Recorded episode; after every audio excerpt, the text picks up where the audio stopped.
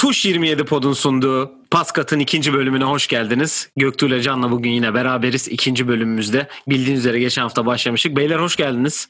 Hoş bulduk. Merhaba, hoş bulduk. Nasılsınız? Keyifler nasıl? İyi aynı. Aynı benim de değişiklik yok. Biz zaten canlı hafta içi iki gün beraberiz. Ee, şimdi Euroleague de yaklaşıyor. Bildiğiniz üzere geçen hafta Euroleague'de e, playoff'u konuşmuştuk. Playoff'a kalamayan takımları konuştuk. Bugün de hem e, playoff playoff bugün artık playoff konuşacağız. Yani bugün ne konuşacağız diye şey. Bugün artık playoff konuşacağız. Ee, en başta haberlerle başlayacağız klasik. Bizim zaten podcastlerin değişilmez şeyi. Önce haberler. Sonra e, ülkemizde oynanan kadın Euroligi e, sonuçlandı. E, ondan biraz bahsedeceğiz. Sonra da eşleşmelere geçeceğiz tabii ki. Sizin eklemek istediğiniz herhangi bir şey var mı burada? Yoksa direkt haberlerle başlayabiliriz. Direkt başlayalım. Başlayalım direkt.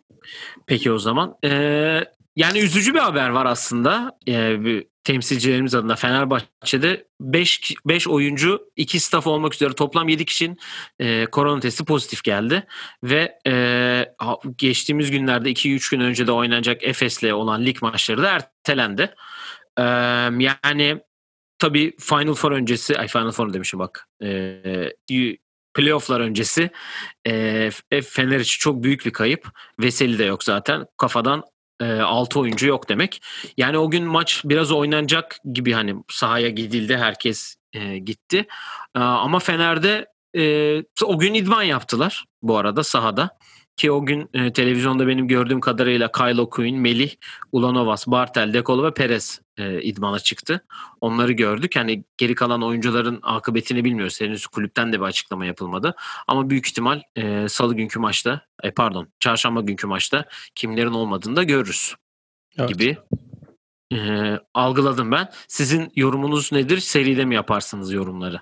Ben çok ufak bir haber niteliğinde olduğunu düşündüğüm için bir şey eklemek istiyorum. Ee, Eurolig'in sitesinde bildiğiniz gibi bütün takımların geniş kadroları yer alıyor.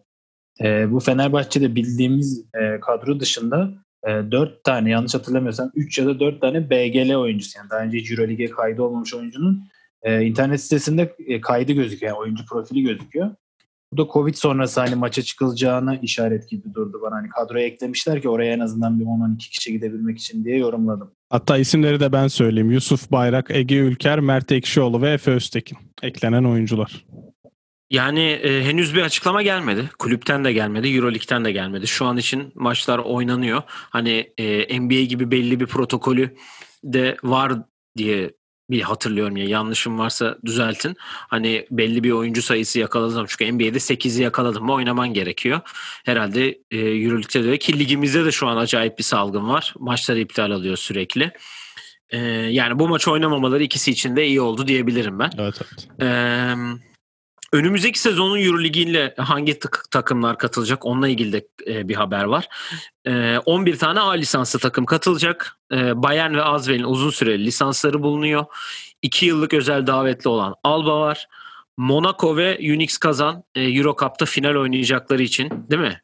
Euro, evet. Euro Cup'ta final oynayacakları için garantilediler önümüzdeki sene Euroleague'de olmayı ve iki tane wild card verilecekmiş. Bunların da favorileri Kızıl Yıldız ve Zenit olacağı söyleniyor. Zenit'in bu sene playoff yapması biraz hani e, onlar için e, wild card'ın en büyük yani Kızılyıldız'dan daha fazla e, daha fazla şansları var.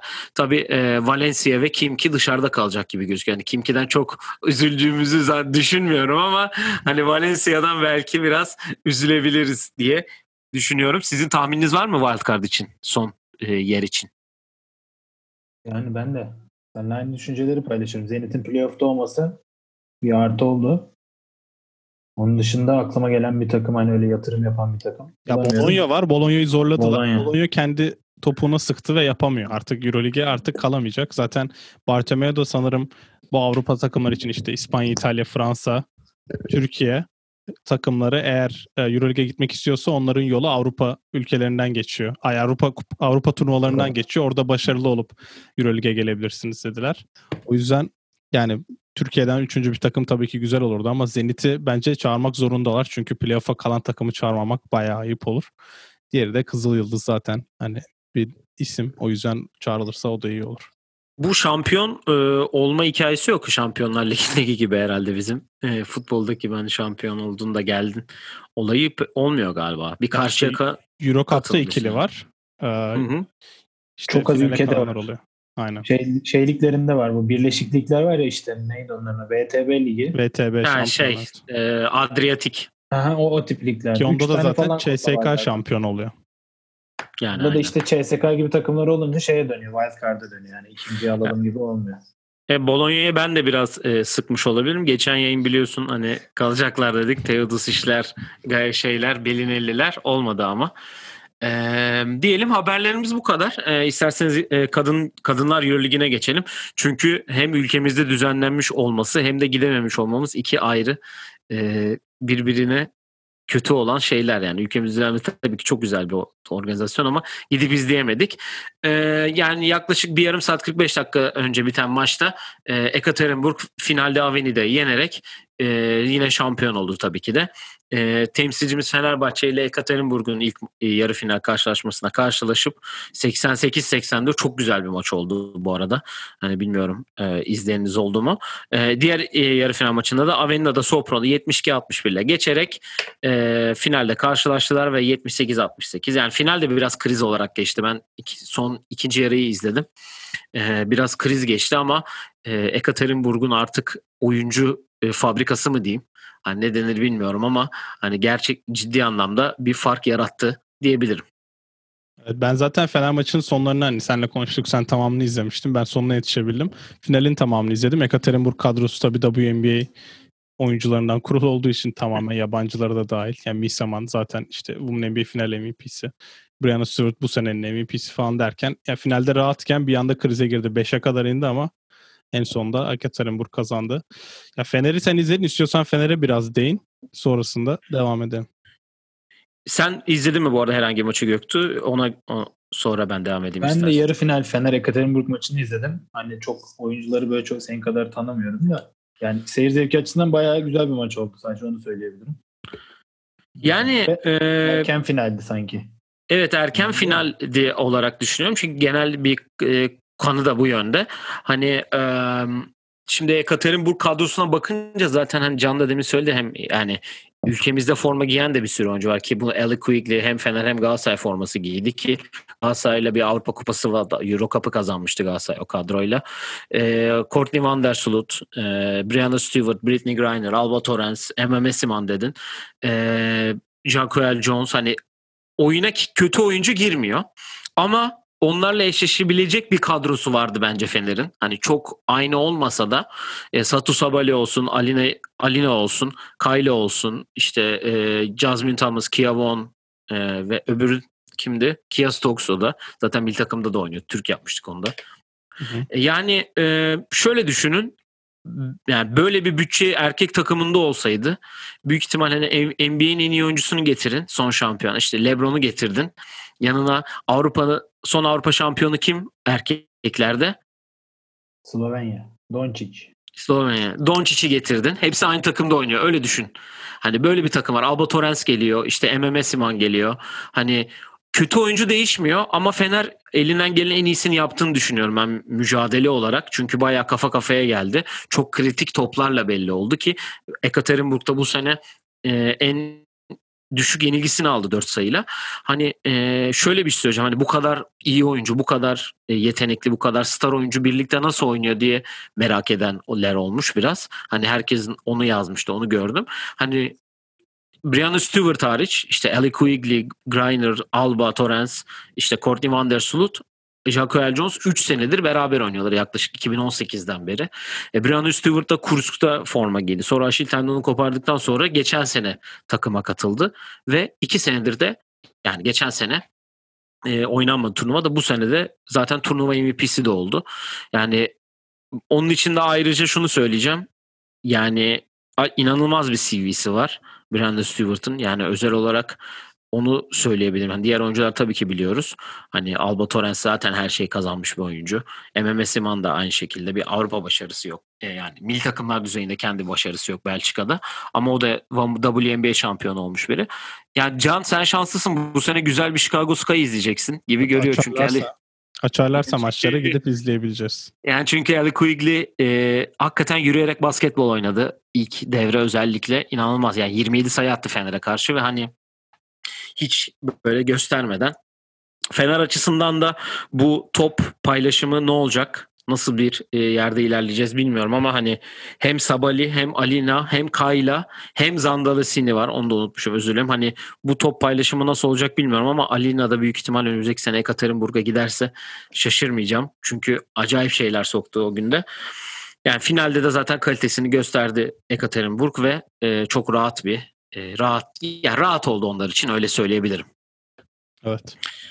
Ee, yani kadınlar Euroleague'de e, bu kadardı. Genel olarak söyleyebileceğimiz her şeyi ben söyledim zaten. Hani size pek bir şey bırakmadım gibi oldu ama isterseniz e, playoff eşleşmelerinden e, yavaşça başlayalım. Tabii ki e, önce temsilcilerimizle de başlayacağız.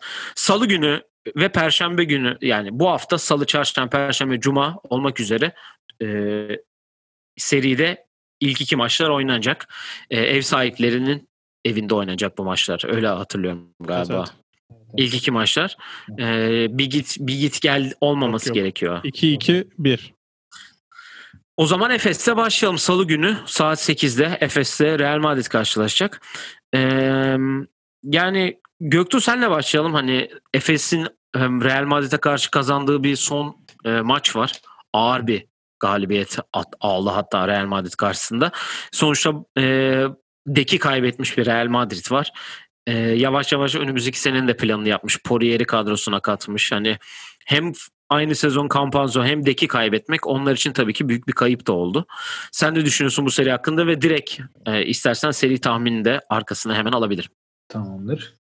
Yani ben şöyle söyleyeyim. E, hani Real Madrid yükselişte bir grafikle geliyor gibi görünse de hani diğer muhtemel matchup'ları Efes'in e, Bayern Münih gibi, Milano gibi Fenerbahçe Beko gibi ve Zenit gibi hatta ona daha bir sezon içinde hiç toplam galiba dördünden bir galibiyet alabilmiş.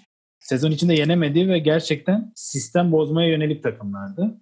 E, bu açıdan ben Efes için Real Madrid her ne kadar formda olsa da Real Madrid eşleşmesinin güzel bir eşleşme olduğunu düşünüyorum. Ama Real Madrid de Lasso'nun geleneğinde ve playoff'tan koparma şeyiyle playoff'larda çok tecrübeli oynama şeyiyle ee, yine iyi bir performans gösterecektir Real Madrid. Yani iki taraf için de aslında iyi oldu bu eşleşme diye düşünüyorum. Real Madrid çıkışta olmasına rağmen e, Ergin Ataman'ın ne kadar konsantre olduğunu tahmin edebilmek zor olmasa gerek. Bunun dışında bir de Efes e, hashtag olarak e, kaldığın göreve devam mı? O tarz bir şey yani yarım kalan görev daha doğrusu. Hani böyle bir hashtag belirlemişler ve taraftar oylamasıyla. Yani geçen senenin bir yarım kalmışlığını düşünüyorlar ve bu da onları ekstra motive eder diye düşünüyorum.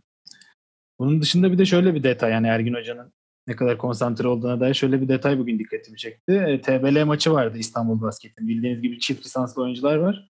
Hani onları bile göndermemişler şey olmasın diye. Covid falan hiçbir sıkıntı Hı-hı. yaşamasınlar diye. O, o takıma göndermemişler hiçbirini. Muhtemelen Ergin Hoca tesise kapamıştır bütün staffı ve oyuncuları diye düşünüyorum.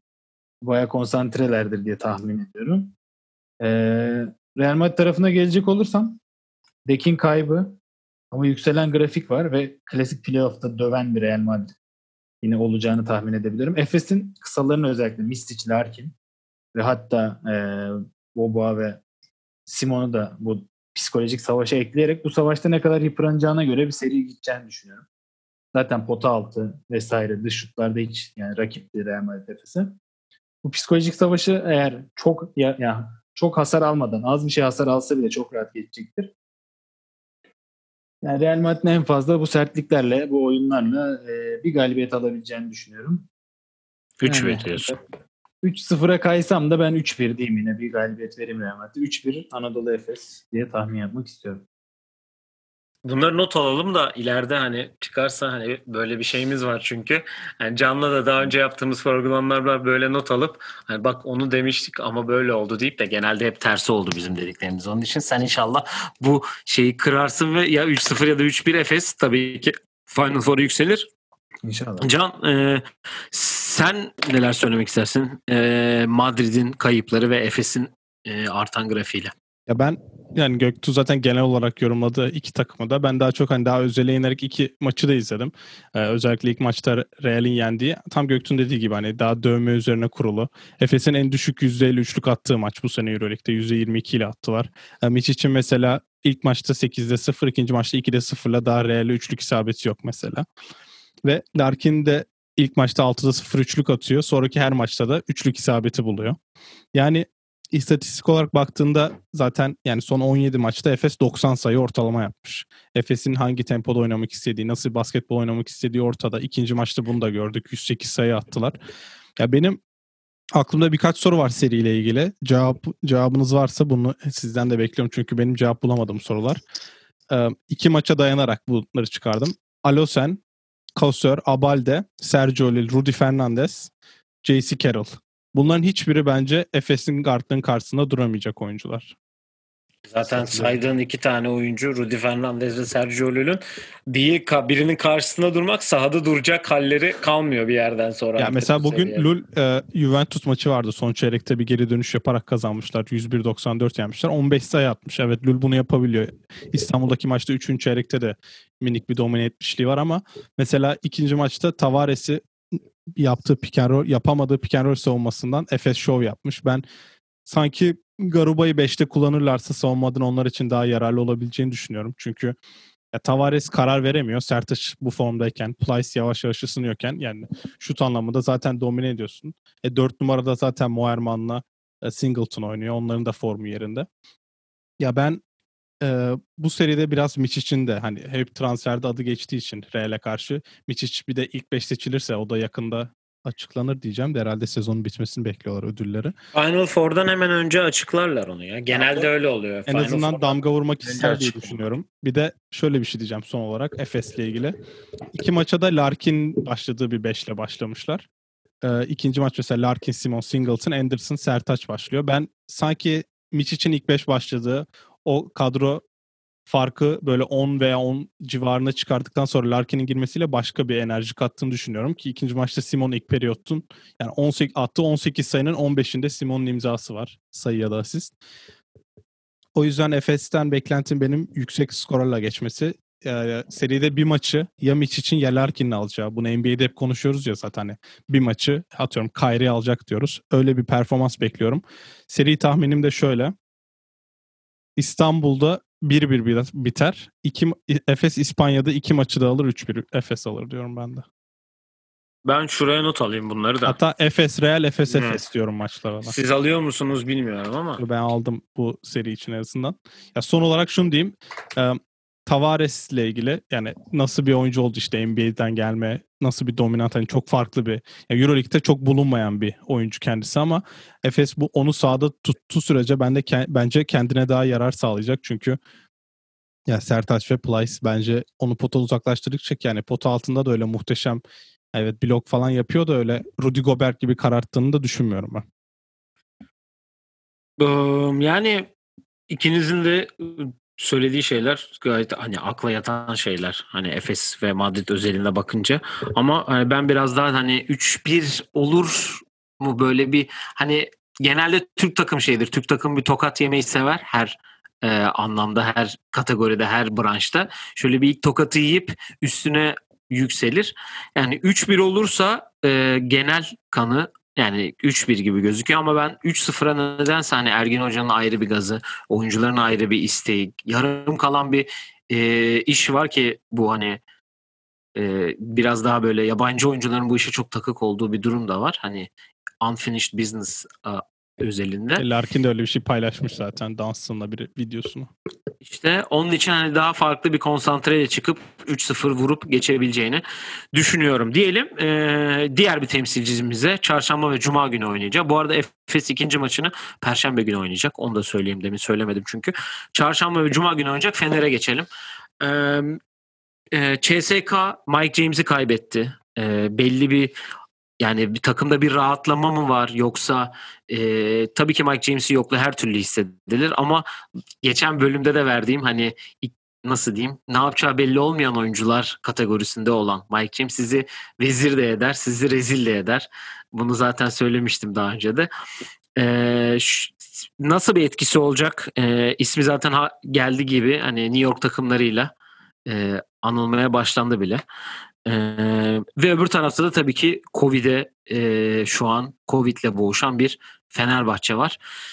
E, sizi nasıl bekliyorsunuz bu e, seri olarak nasıl bir tahmininiz var? E, Fener için zor geçeceği bir zor geçeceğe benziyor açıkçası. Ya ben bu sefer başlayayım. Ya Fener'de ben dün ikinci ikinci maçın son çeyreğini tekrardan izledim. İlk maçta hem Guduric'in olmayışı hem de yani Fener bir sayıyla kaybetti ama Guduric geldikten sonra çok farklı oynadığını zaten konuştuk. İkinci maçta da CSK'da e, Mike James var. Ya benim dikkatimi çeken şöyle bir durum var. Bu sene bence beklenen bekleneni vermeyen ve oyuncu olarak Euroleague seviyesi olduğu tartışılan Gerald Eddy'nin ilk maçta 18, ikinci maçta 17 sayısı var.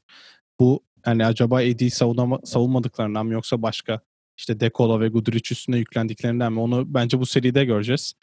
Ya ben Edi şimdi sadece bu rakibe karşı iyi oynadı diye belki süre alabilir ama başka rakip olsa belki hiç sahaya girmeyecek bir oyuncuydu bence. Ya ben Vesel'in var mı yok mu onu herhalde salı günü maç saatinde öğreniriz gibime geliyor ya da takımlar ısınmaya çıktığında. Belki ısınmaya bile çıkabilir en azından deneme amaçlı ama Veseli yokmuş gibi yorumlarsam ben 5. maça kalacağını düşünüyorum onu söyleyeyim. Rusya'ya gidip 5. maçı yenmek e, şu an herhalde Brooklyn Nets gitse 5. maçtan çıkamaz gibime geliyor Rusya'ya CSK'nın salonundan. O yüzden Fener inşallah bir sürpriz yapar ve galip gelir de 3-2 Fener diyeyim bu yüzden. Bir de ben Dekolo'dan 3-2 Fener mi dedin? 3-2 CSK, CSK mı? Yok hani sürpriz beklediğim için 3-2 Fener diyorum ama ha, yani okay. sanki bu 5. maç biraz sıkıntılı geçer gibime geliyor. Son olarak da ya Dekolo varsa ben biraz umutluyum çünkü hem zaten yıllardır buraları oynuyor. CSK'ya karşı, eski takıma karşı da bir şov yapmak ister. Bir de ben ondan böyle bir sanki böyle bütün seri 28 sayı ortalama tarzı değişik bir performans bekliyorum çünkü e, ben Guduric ve Dekolo'nun da mesela çıkmazlar gibime geliyor bana sağdan. Eğer ikisi, ikisi de Covid değilse ki sanırım ikisi de değil. O yüzden hani 40-38 dakika falan oynarlar gibime geliyor ikisi de. Göktuğ? Ben de yani ilk iki maçın seyrini yani daha doğrusu Fenerbahçe staffının bu iki maça nasıl yaklaşacağını merak ediyorum. Yani eksik kadroya rağmen kadroyu yorup hani bir şeyler çıkarmaya mı çalışacaklar yoksa hani 2-0'a okeyiz ama 1-1 olsa işte İstanbul'da geçeriz. Yani bir sürpriz kovalayıp 2-0'dan sonra 3 maç üst üste yenmenin hesabını yapıp ona göre ilk iki maçı biraz da hazırlık olarak mı görecekler? Onun şeyindeyim. Eğer ilk iki maçı, ilk dedim senaryo olursa ilk iki maçı hani kasıp diyelim. Kasıp da kaybederse İstanbul'da 2-2 yapsa bile o yorgunlukla ve Covid'den çıkmış oyuncular da eklen, eklenecek ama Covid'den çıktıklarını düşünürsek hani o yorgunlukla mental ve fiziksel 5. maçtan çıkmanın çok zor olacağını düşünüyorum. Peki sen, sana bir soru sorayım şimdi hemen tahmine gelmeden. İlk maça e, sen, senin tahminin olarak soruyorum bunu. İlk maça sence e, Kokoşko böyle çok apayrı bir planla mı çıkacak yoksa sezonun planıyla mı çıkar ilk maça? İşte bu, bunu da buna da gelecektim. Kokoşko yani özel bir hazırlık yaptım yoksa daha NBA tarzı olarak böyle hani daha belli definite e, rotasyonlarla mı çıkacak? Bu da belli edecek. Bence farklı bir şey. Yani tam kadro olsaydı denemeyecekti ama şu an denemek zorunda gibi düşünüyorum. Evet. Sonuçta önemli parçaları yok. Yapmak zorunda denemek yani ama. Yani denemek zorunda bir şeyler. Ee, ben ama yine de yani playoff etabında olduğumuz için kasacağını düşünüyorum ve ilk iki maçın dar rotasyondan dolayı, dolayı yıpratacağını ve 2-0 geleceklerini düşünüyorum maalesef. Yani CSK'nın 2-0 önde geleceğini düşünüyorum. Ondan sonra da yani burada da 3-1 ve 3-2 arasındayım ama Fenerbahçe'nin 5. maçı taşıyacağını orada da artık ayakların gitmeyeceğini ve CSK'nın 3-2 geçeceğini yani, Bu arada Veseli İstanbul'a yetişirse yani 3 maçlık yeni bir seri olur. Bir de 1-1 geldiğin an 2 maç alan kazanıra dönüyor. O yüzden evet, Veseli en azından gelirse... İstanbul'a yetişirse süper olur. Yani biriniz Fener biriniz CSK dedi açıkçası. Hani ben nereye ne tarafa gideceğini ikinizin de haklı yanları var. Hani Fenerbahçe daha böyle nasıl diyeyim ee, şimdi Edin'in e, pardon Dechampierre'in durumu belli değil.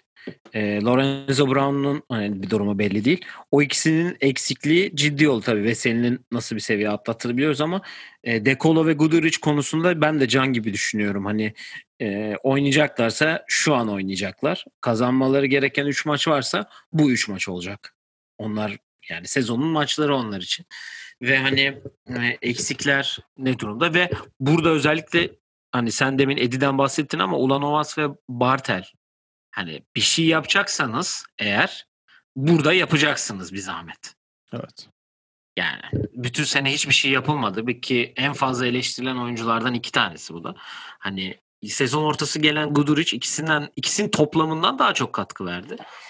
Burada ben Kyle O'Quinn'in de bir avantaj olacağını düşünüyorum Fener için. Çünkü hani e, böyle yani playoff tecrübesi olan bir oyuncu. Hani NBA'de playoff tecrübesi olan bir oyuncu. Ve hani buraları oynamayı biliyor hani şey vardır ya evet Euroleague'de belki bilmiyor olabilir ama hani sonuçta e, deplasmanda oynayacak deplasmanda playoff maçı oynayan bir oyuncu oyuncunun nasıl bir şey olduğunu da biliyor diye düşünüyorum açıkçası. Benim tahminim ben 2-2'de bırakıyorum arkadaşlar. Kim kazanırsa ama tabii ki Fener Final Four'da Efes'le eşleşsin. Tabii ki de isteriz iki Türk takımı da Final Four'a gitsin diye diyelim ve bence e, 4 serimiz var. Karakolda bitebile, bitebilecek en yüksek ihtimalli olan seriye geçelim. Milano ve Bayern. 4 ile 5. Zaten NBA'de de hep 4 ile 5 böyle e, ortada olan bir seridir ama ben hani burada ikisi de kazanmak istemeyebilir. Hani öyle hatalar olabilir. Öyle iki takım çünkü hani zaten biri 4 biri 5 ile girdiler. Hani Bayern'in iyi bir grafiği var. En sonda yakaladığı playoff'ta hani yer edinme anlamında ki Almanya'da yapılacak olmasında çok büyük bir etkeni var Final Four'un. Yapılacaksa tabii em, Almanya'da. Almanya'da hani seyirci olacak mı? O soru işareti şu an. Ee, ama öbür tarafta da bir Milano var. Hani sizin görüşleriniz bu yani benim tek beklentim karakolda biteceği ve hangi takımın daha yani çok hata olacak belli ama daha az hata yapanın kesinlikle kazanacağı bir seri olacağını düşünüyorum ve Göktuğ bu sefer senle başlayalım. Senin ben... değişik düşüncelerin olduğunu düşünüyorum bu e, eşleşme hakkında. Gülüşümden de belli olduğu üzere. ya adı çok büyük ama yani çoğu otoritenin aksine ben burada ağır bir Milano üstünlüğü olacağı kanaatindeyim. E, gerekçelerime gelirsek şöyle düşünüyorum. Messina'nın hani iki yıldır Milano'nun başına geçtiğinden beri beklediği sahnenin geldiğini düşünüyorum. Ee, hani geçmişinde de CSK kariyeri olsun hep buraları oynayan bir koç. Ve buraya plan yaptı yani. Burası için yaşadığını tahmin etmek zor olmamalı bence. Kesin. Ee, ve oyuncular da gerçekten çok lider ruhlu ve hani e, nasıl söyleyeyim physical yani çok sertlikle oynayabilecek kısalar böyle sertliği arttırabilecek kısalar uzun savunmasını yapabilecek, mismatch yaratabilecek Kyle Hines gibi oyuncularla birlikte ve işte Datome olsun, Mitsov olsun hani kritik anlarda eli titremeyen oyuncularla harmanlanmış böyle çok yönlü bir takım Milano bence. Biraz düşüşte geçtiler sezon sonunu ama hani playoff'a ben ciddi bir hazırlıkları olduğunu düşünüyorum ve kulüp tarihinde de son 10 yılda 15 yılda bir kere burayı oynamışlar. Onda da şampiyon Maccabi takımına 2014'teki Maccabi takımına elenmişlerdi. O kadroda da işte Gerrits'lar, Moss'lar enteresan bir kadroydu o da. Ya burada Milano'nun sezon maçlarına da baktım. Ee, Bayern Münih'i ligin ikinci yarısında birkaç ay önce 75-51 yenmiş yani. Bayern Münih evet A planı olan takım mesela Efes gibi A planı çok iyi işleyen bir takıma karşı ya da rollerin belli olduğu bir takıma karşı e, çok iyi bozabiliyor Bayern Münih. Tabii bunda ama işte sezon içi olmasının da etkisi var. Yani Efes Bayern'e seriye hazırlansa belki 3-0 yenir ama sezon içi o trafikte bu maça o kadar hazırlanamadığı için orada bir kazaya uğrayabiliyor. Bayern Münih'in planları tutuyor ama 5 maçlık bir seride hazırlanmış bir Milano'yu aynı sezon içindeki taktiklerle durdurmanın zor olduğunu ve Bayern Münih'in de kazandığı maçları düşünürsek hani çekirge bu sefer sıçramayacak diyorum ben. Böyle hani Bayern Münih'e hani honorable mention ödülünü verip 3-0'la uğurlayacağız gibi geliyor bence. 3-0 Milan'a. Ee, e, bu turda Maka, e, Makabi'ye 3-1 elenmişler bu arada. Evet. E, ilk ikinci maçı kazanmışlar.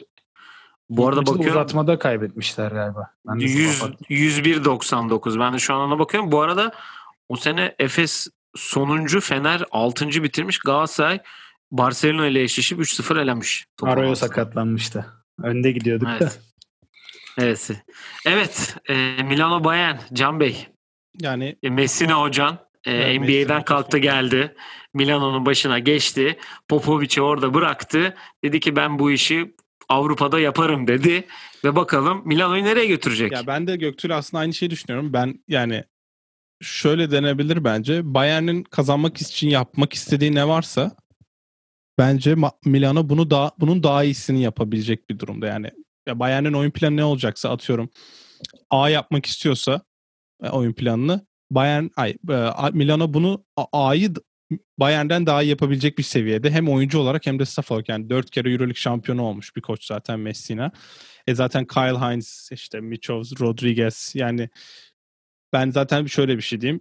60'larda 70'lerde bitmesini bekliyorum maçların. Öyle bir tempo olmasını beklemiyorum. Yani evet Milano belki sezon içinde yüksek tempo mesela Fener maçında 192 biten bir maç oldu ama ben playoff'ta onların hiç böyle bir planla çıkacağını düşünmüyorum. Zaten yaş olarak da biraz dakikalarında yükleneceğini düşünürsek önemli oyunculara yani 70'lerde 80 belki 60'larda tutmak isteyebilirler. E Bayern de zaten biraz onu kovalıyor.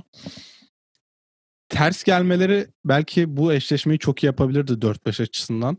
Ama ben de Göktuğ gibi ya 3-0 Almanya'da acaba hani İtalya'dan Almanya'ya 2-0 gidilirse 3. maç biraz salma yapılır da 2-1 olur sonra 3-1 biter mi diye düşünüyorum. O yüzden 3-1 diyeyim.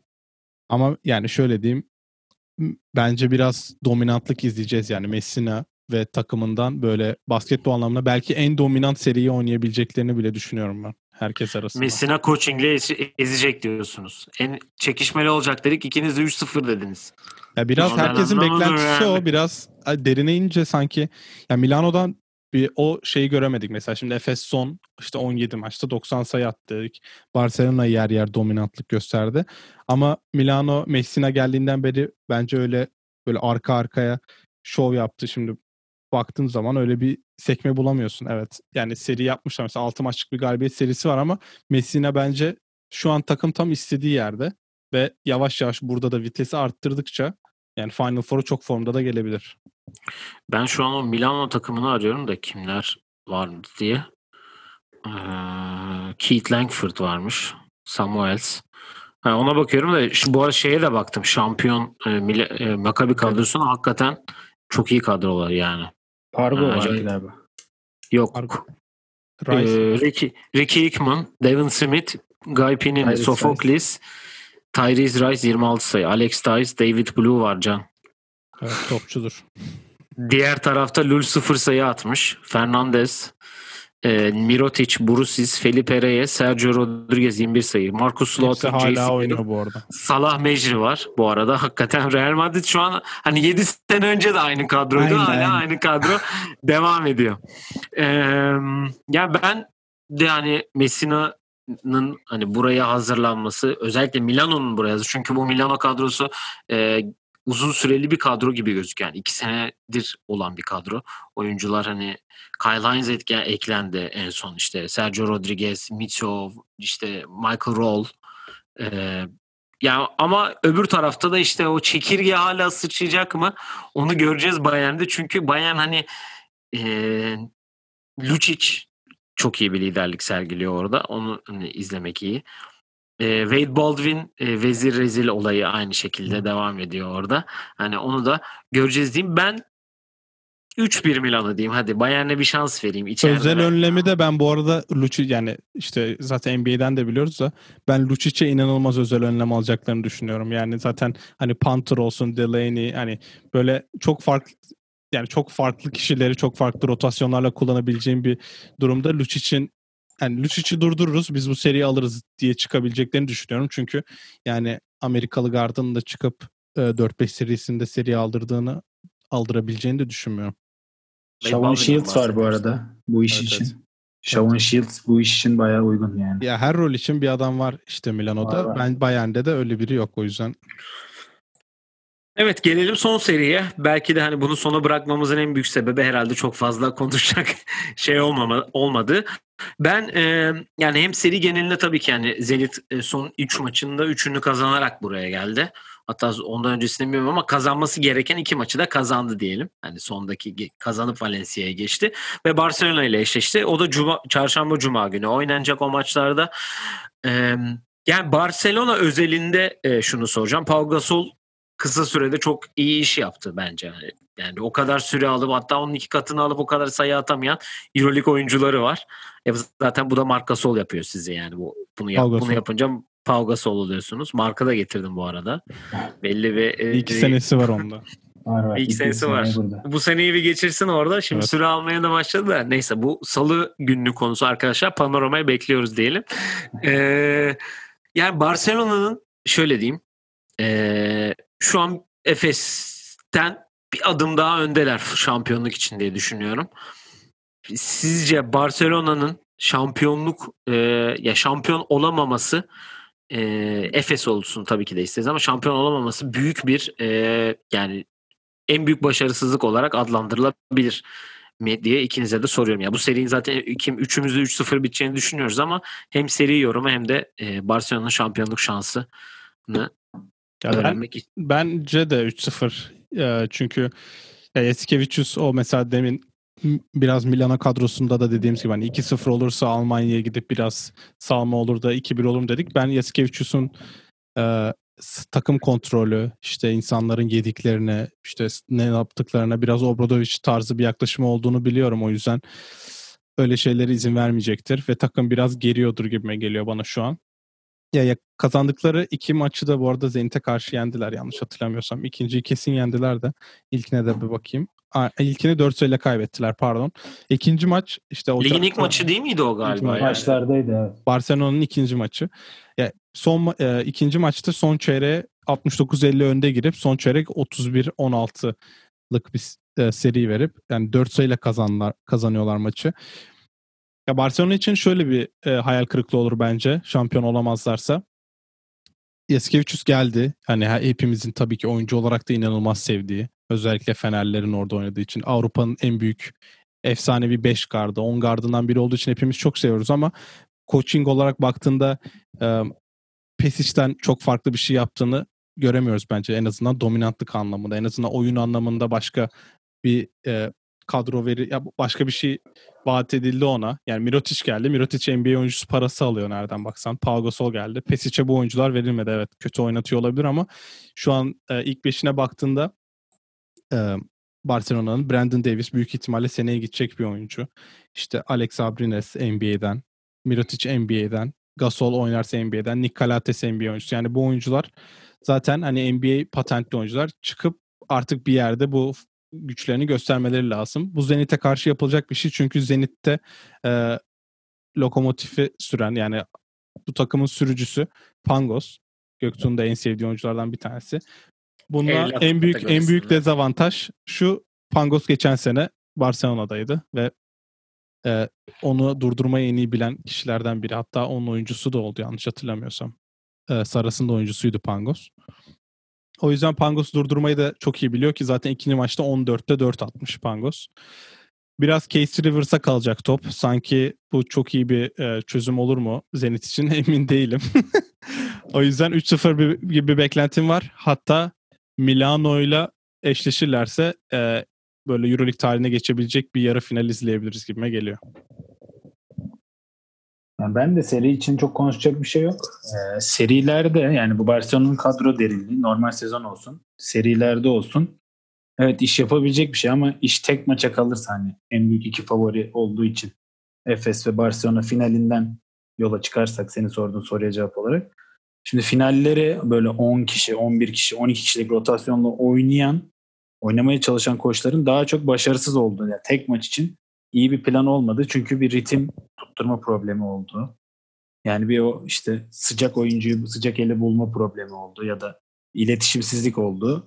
Hani giren çıkan böyle bir gündemi kaybetmeler olduğu için eğer Saras yani bu geniş rotasyonuna devam edecekse atıyorum yani iyi oynamasına rağmen mesela Kalates'i 4 dakika sonra kenara alacaksa, soğutacaksa final maçı bunu kaldırabilir mi emin değilim. Ve Ergin Ataman'ın da az önce bahsettiğimiz gibi böyle çok konsantre gelecek olması ve silahlarının ve rotasyonunun çok belirli olması. Yani orada Efes'i bir adım öne çıkarır benim için. Ama şimdi orayı konuşmak için erken. Ee, bu arada final serisinde de yani final e, şampiyon olamamak Efes için mi daha büyük bir yıkım olur? ya da Barcelona için mi? Efes'te geçen seneden kalan hesap gibi düşündüğü için söylüyorum. Bence hani Barcelona yıllardır sonuçta Final Four yapamayan, yapsa da hep dördüncü olan bir takım olduğu için hani ikincilik çok büyük başarısızlık ya tabii ki bütçeye göre çok büyük başarısızlık ama tölere edilebilir diye düşünüyorum ama Efes'in şampiyon olamaması ki en büyük bütçe değil tabii ki yani şampiyonluk bütçesi değil aslına bakarsanız biraz bir overperform olayı var burada. Tabii. Ama kendi yani Efes kendi yarattığı markasından yola çıkarsak eğer Efes için şampiyon yani hep şampiyonluktan bahsediyorlar hani yarıda kalan iş diye. Efes için olamamak daha büyük bir psikolojik açıdan bir yıkım olabilir diye düşünüyorum ben Barcelona'dan ziyade. Ya, buna şey söyleyeyim ben. Ee, şimdi Efes isim olarak şu anki hani biz bu durum biliyoruz ve hani evet Efes'e işte pandemide önce olanı biliyoruz. Geçen sene oynansa ne olacağını tahmin edebiliyorduk ama işte 4-5 sene sonra bu açıp Euroleague.net'ten Barcelona kadrosuna baktığında oha bu takım nasıl şampiyon olamamış diyecek eğer evet, bu evet. takım olamazsa. Orası da öyle. Yani ben de e, Efes konusunda ben de Efes için daha büyük bir hayal kırıklığı olacağını düşünüyorum. Çünkü sonuçta geçen sene oynanmadı. En en büyük favori olduğun geçen sene oynanmadı. Ondan önceki sene finali kaybettin ve oraya da çok iyi gittin. Oraya da çok iyi gittin. Ama işte CSK karşısında duramadın. Ee, yani yani ben ya ikisi final oynasın görelim. E, çünkü şu an senenin geneline baktığın zaman en iyi basketbol oynayan iki takım olarak görüyorum. Hem Barcelona'yı hem Efes'i.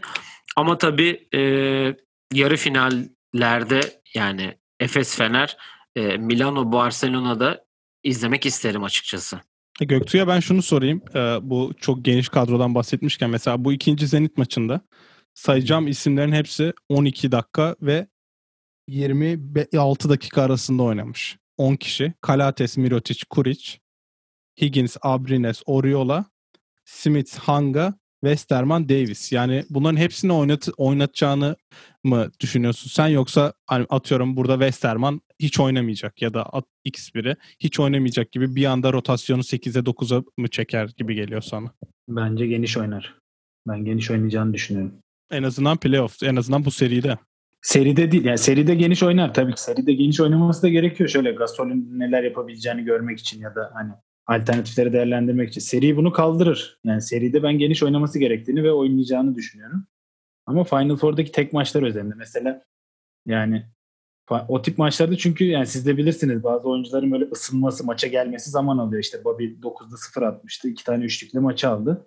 E şimdi Barcelona'da bu seneki Barcelona'da olsa Bobby belki de o iki üçlüyü sokacak şey olmayacak. Çünkü başta kaçırdığı için bir daha gemeyecek oyuna mesela.